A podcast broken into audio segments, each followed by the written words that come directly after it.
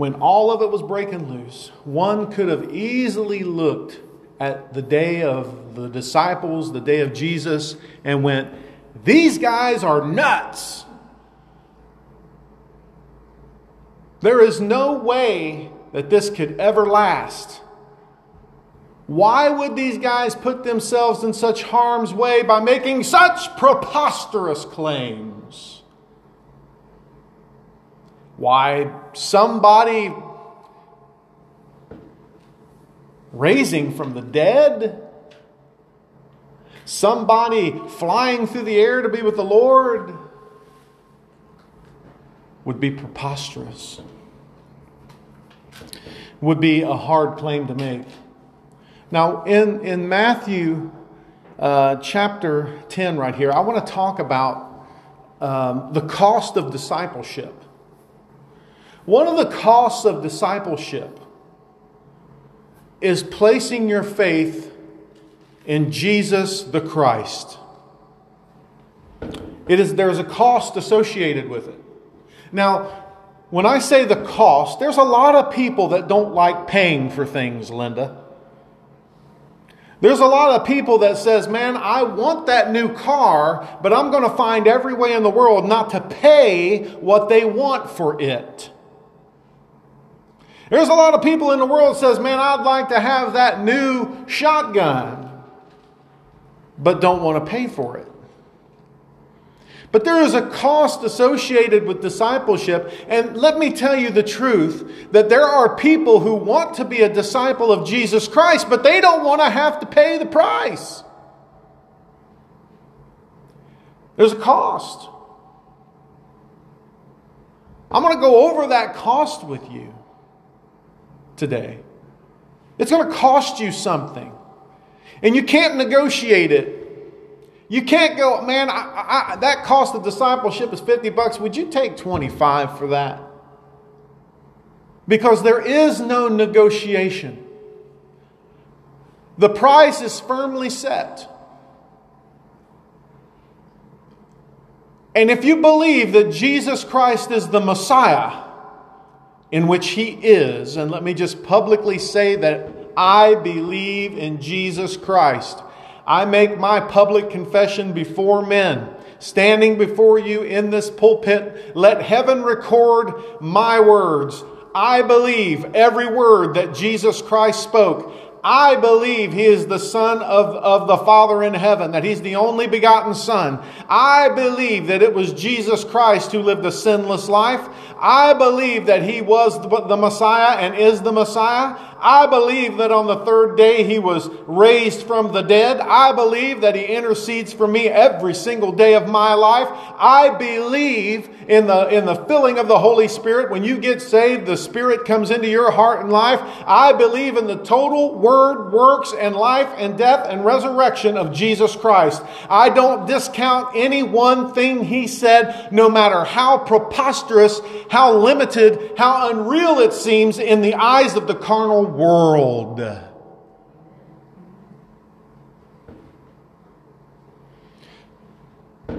He called it and it will be. He said it and it is. Do I believe that Jesus Christ spoke the word and this world came into existence? You bet.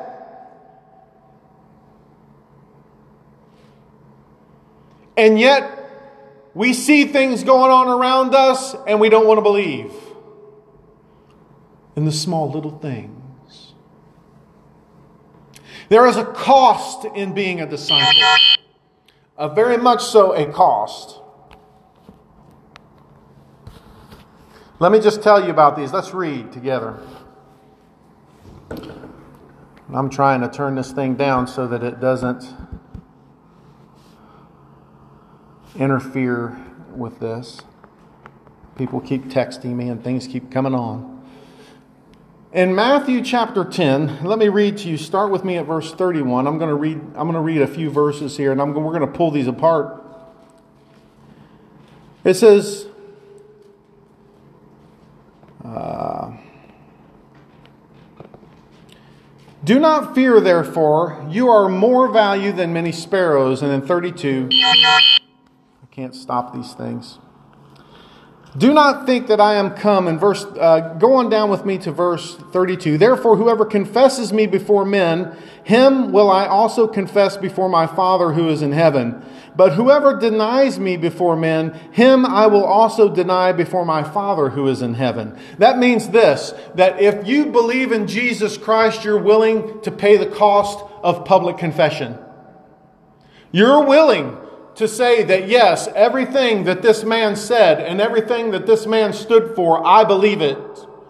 Lacking nothing, yes, I believe it. Do you believe that this man really rose from the dead? Well, that's impossible, sir. No, I believe that Jesus Christ rose from the dead. Do you believe, sir, that he really hopped on a cloud and went, went up in the air with over 500 witnesses seeing this wonderful thing? Yes, sir, I do believe that. Have you ever seen it before in your life? No, I haven't. Is it something that the world says is unreal? Yes.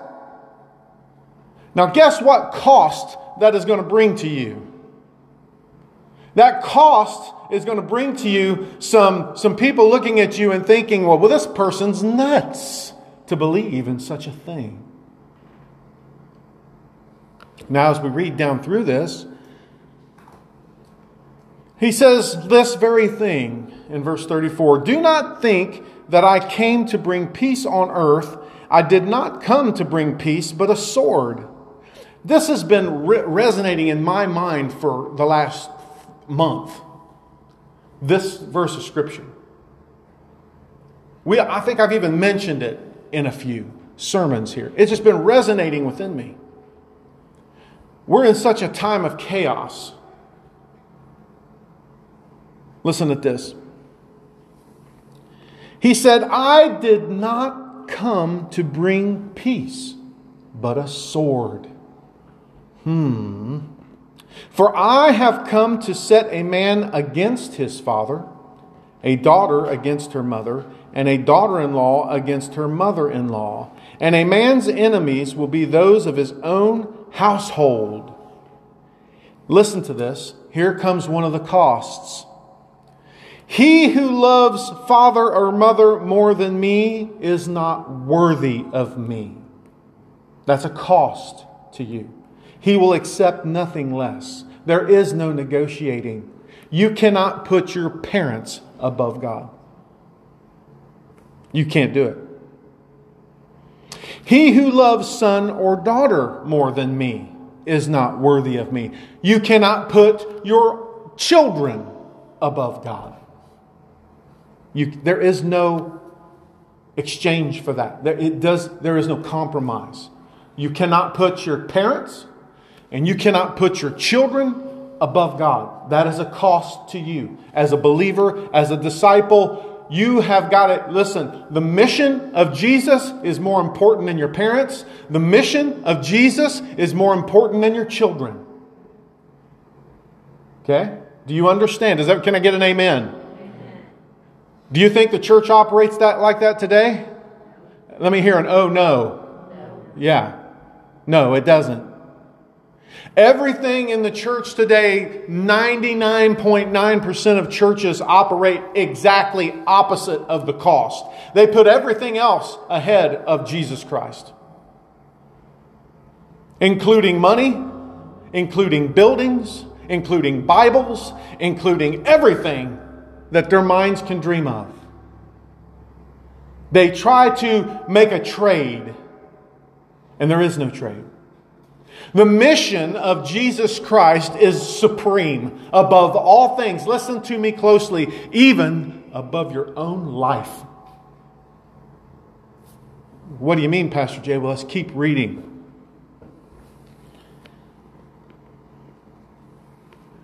And he who does not take his cross and follow after me is not worthy of me. That particular cross or, or cost addresses you. You have to take your cross and follow after him. Now you got to exchange self for the mission. The mission is supreme. What is the mission? Everything that has to do with the advancement of Jesus Christ in the world, from cleaning the carpet to paying your tithes to wiping down the walls to unlocking a door to turning the heat on to preaching the word, is supreme to everything you do. Do you understand? Now, that should be a striking statement to you. Because that's what he said. That's what he said. This place's grass should be cut well before yours. And if your place looks good, this should look better.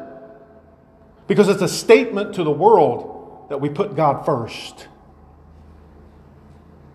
Can I get an amen and not a no me, please? Amen. Yes. Yeah. That's truth. That is truth. You shouldn't drive the Porsche and Jesus drive the moped. Truth. That's the way it is. Because he is the giver of the first fruits. Listen to this. I want you to listen to what he says. And we're going to break this all apart. He who finds his life will lose it, and he who loses his life for my sake will find it. What a what a uh, a statement to have been made. I have to lose my life in order to find life? Jesus' words are in stark contrast to people that believe that peace on earth is going to come before the earth is regenerated. Jesus said, I didn't come to bring peace here with me. Peace ain't going to come until all this chaos happens and God renews everything, heaven and earth. That's why so many people be mistaken at this. Listen, nothing's going to be peaceful as long as unsaved men are on the planet, correct? That's what the truth is. There's not going to be no peace on earth. Not until all things are made right. Now, you can have peace with God in your heart. You can have peace as a regenerated person with other believers. We should have peace with one another and love one another. Because that's what the Bible says the true disciples of Jesus Christ would be able to be identified by their great love that they have for one another, because the Prince of Peace rules in our heart. But listen to me very closely Jesus is not the one who's controlling the world events right now. This, the dominion of this world that we're living in, this particular situation, is God in control overall? Yes, He is. But right now, the dominion of this world is Satan's. The scripture says so. We gave it up. There is no peace in the world. The world can't have peace because the world's God is the devil. A true disciple must be willing to pick up their cross and follow after Jesus. And there's something that you have to look at here. Picking up the cross. This goes back to customs and mannerisms. And if you don't understand why that they made a criminal carry their cross for crucifixion, then you're missing the point. How many people in here knows what carrying the cross means in Roman times? Okay, let me tell you what that meant. In customs and mannerisms of the day, when a convicted person had to carry the cross to their destination of death, that was an admission of the criminal that Rome was correct in their judgment against you, that you are scum of the earth. Now you understand the humility that it took for Jesus, the Prince of Peace, the God of this world, the Savior of us all, the light of the world, what humility it took to take this cross and carry it up to, to Calvary's Hill as if he was a convicted criminal, not going against what they said, but enduring the cross. That's what the Bible means when it says that. He sits at the right hand of the Father and he endured these things. He endured it. And then you understand now the statement that he made when he said, Father, forgive them. They don't know what they're doing. So to carry the cross is an admission that you're a guilty criminal. Charged correctly by these monstrous, demon, devilish Romans. And to be crucified was the worst of the deaths. It was, it was reserved for society's worst. But if you take this and look at this, when Jesus takes that very knowledge and applies it to believers, what can we extract from the meaning of that?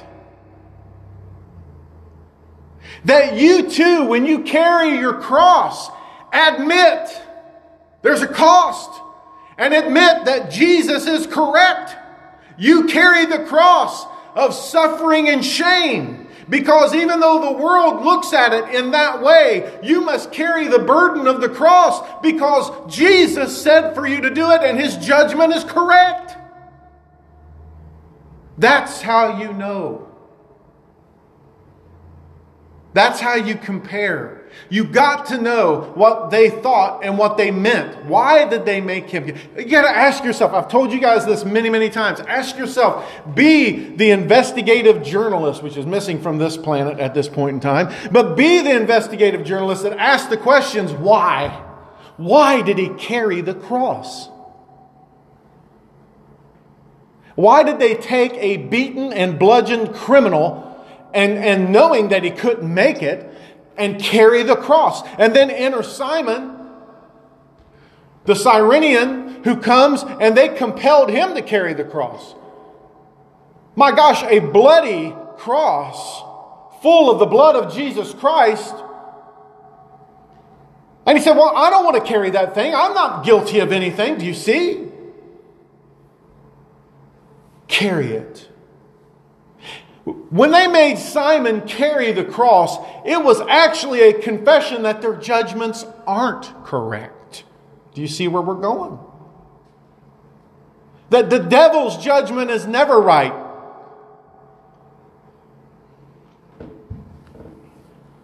That's a little bit, that's, that's not discipleship 101. We just went to 102 level with you there just a little bit.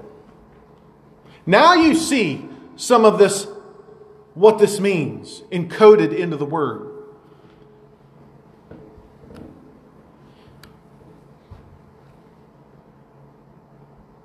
Jesus' followers in carrying the cross is admitting Jesus' right over their lives. And in so doing, you will find your life in return for giving your life to Jesus.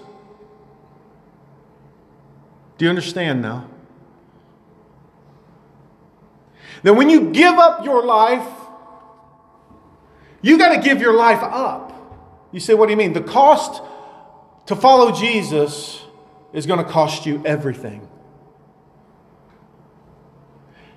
So, when you see this down here, the final statements of carrying the cross, what he is saying is, you got to give it all to him. If you're going to, if you're going to, you can't have your father and mother more important than him. You can't have your children more important than him. You can't be more important than him. And you got to take the cross admitting that he's your Lord and you got to carry it and you got to give your life up for him.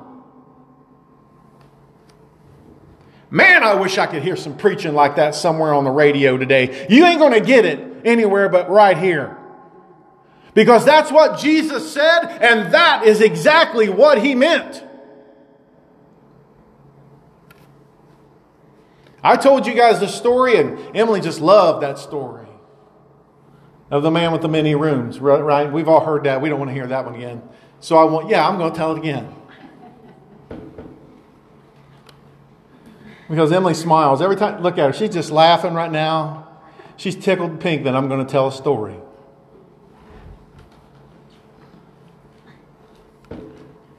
So now you understand the, the meaning of that story, the man with the two story house, that got his house and everything that he wanted, right? He wanted it. So the man with the two story house that wanted this house and always had wanted this house was pursuing everything that he wanted. Oh, he had heard of Jesus, right? He had heard of him, but he didn't understand really who Jesus was, nor did he understand what Jesus really expected of him. So he went and he bought his two story house. And he thought because he had that house that Jesus blessed him with that house. Not understanding that Jesus' blessing isn't found in carnal things, but that God would provide everyone with a place to live. That perhaps in the pursuit of carnal things, maybe you're putting yourself and your wants above what He wants for you. So he bought the two story house. And Jesus came to his door and knocked on his door, and he came in, and the guy man opened the door and said, Man, Lord, I've really heard a lot about you. And I've really wanted you to come into my life too. Hey, won't you come on in? Come and enjoy this house that I have, that I've wanted more than anything. And Jesus was listening quite closely to the words that man said. I wanted this place so much. And to show you, Jesus, how much I love you, I'm going to take what I have and I'm going to give you a real small little portion of it and I'm going to put you right up there in that upstairs bedroom. And Jesus, you should feel thankful that I've let you in on something that's so important to me. Haughty he was. His mind wasn't right. man's life was even better now. He thought he was blessed because Jesus was living in his upstairs bedroom. And he would think of the Lord every now and again when he passed by that room. But he really didn't go up there very much. Not long after that, the devil came, opened up the door, and seen who it was, and the devil came in and wrecked his whole house but that one room. And the man, in his haughtiness and in his wrong mindset, accused Jesus of not protecting him and his house, and wondered why the Lord would do such a thing when he had invited Jesus in on something that was so important to him in this big house that he bought. And Jesus said, Well, you only gave me this upstairs room, man. What am I going to do from here? Right? Now you're catching this story. And so the man gave him the whole upstairs, and life got a little bit better. He finally pushed the devil out. The man's house was all wrecked with that one room. And now the man's life got a little bit better because now he's start, starting to share a little bit more of his life with Jesus. But the man's thinking still wasn't right. Even though he had been through this traumatic experience, he still didn't get it. He thought that even if you bring Jesus in a little bit in your life, you should have peace.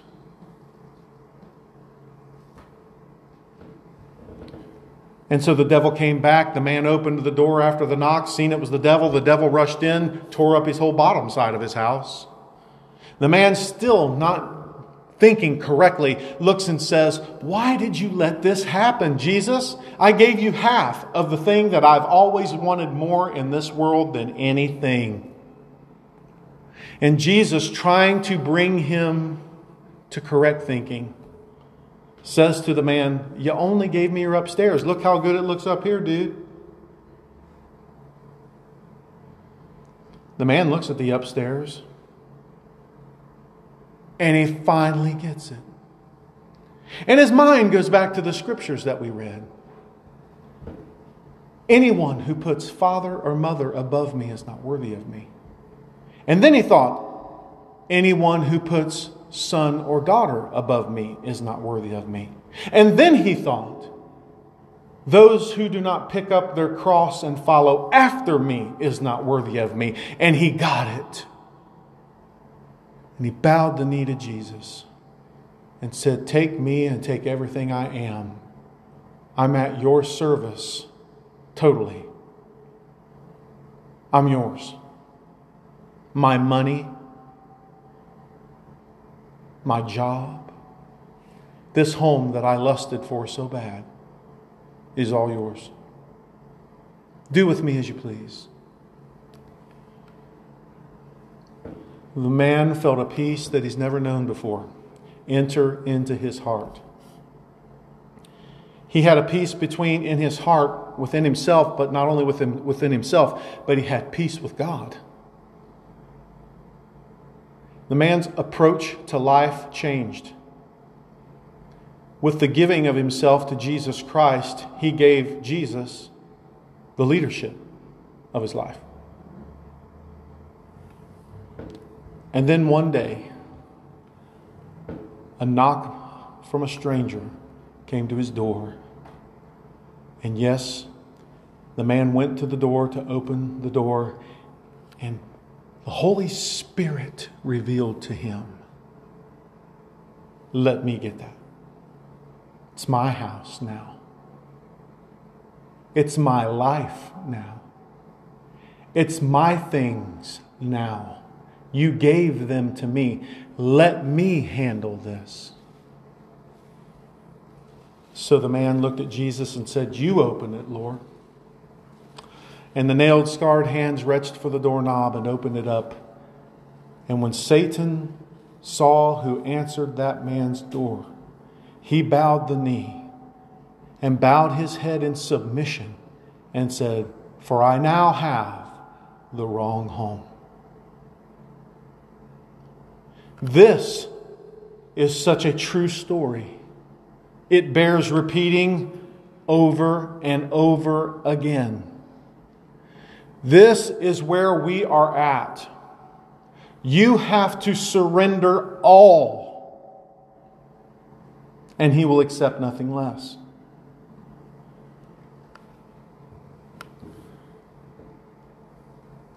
Jesus was telling us that following him had a major cost, and that members of the high society or those that's loved by the Lord is going, going to become your chief adversary in this world.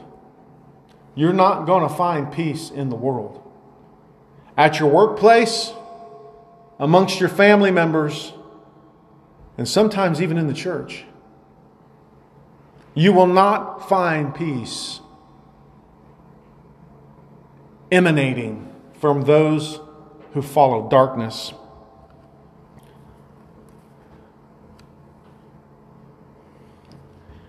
People make the mistake that the design of the gospel think that their profession to accept Jesus Christ as their Lord and Savior exempts them from the exposure to trouble. No, it it, it exemplifies, it, it, it, it actually brings it more to the forefront. It zooms it in, it magnifies it. Because you become a very much so a different mindset than that which is around you. If the only way that we will ever know peace in the world is if the whole world were saved. And one day that will happen.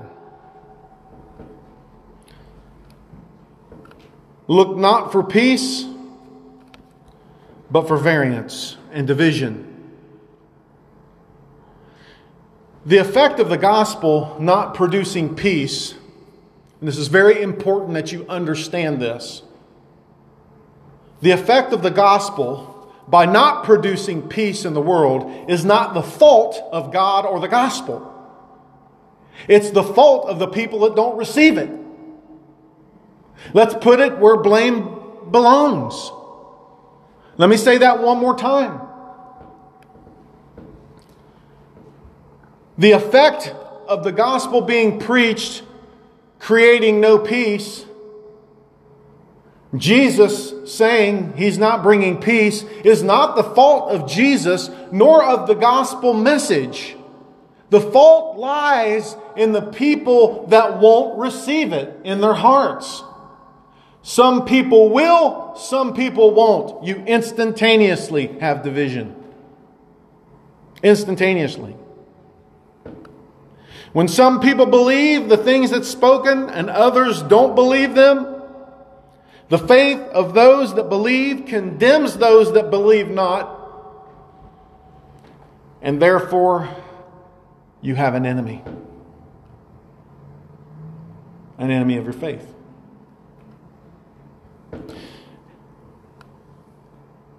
We see this happening in the world today. The book of Proverbs 29:10 says, "Bloodthirsty men hate a man of integrity and seek to kill the upright." Listen to this. Bloodthirsty men hate the men of integrity and seek to kill the upright. And the more that heaven is opposed on earth, the more bloodthirsty men you have, what do you think happens more than? They seek to kill the upright more and more and more.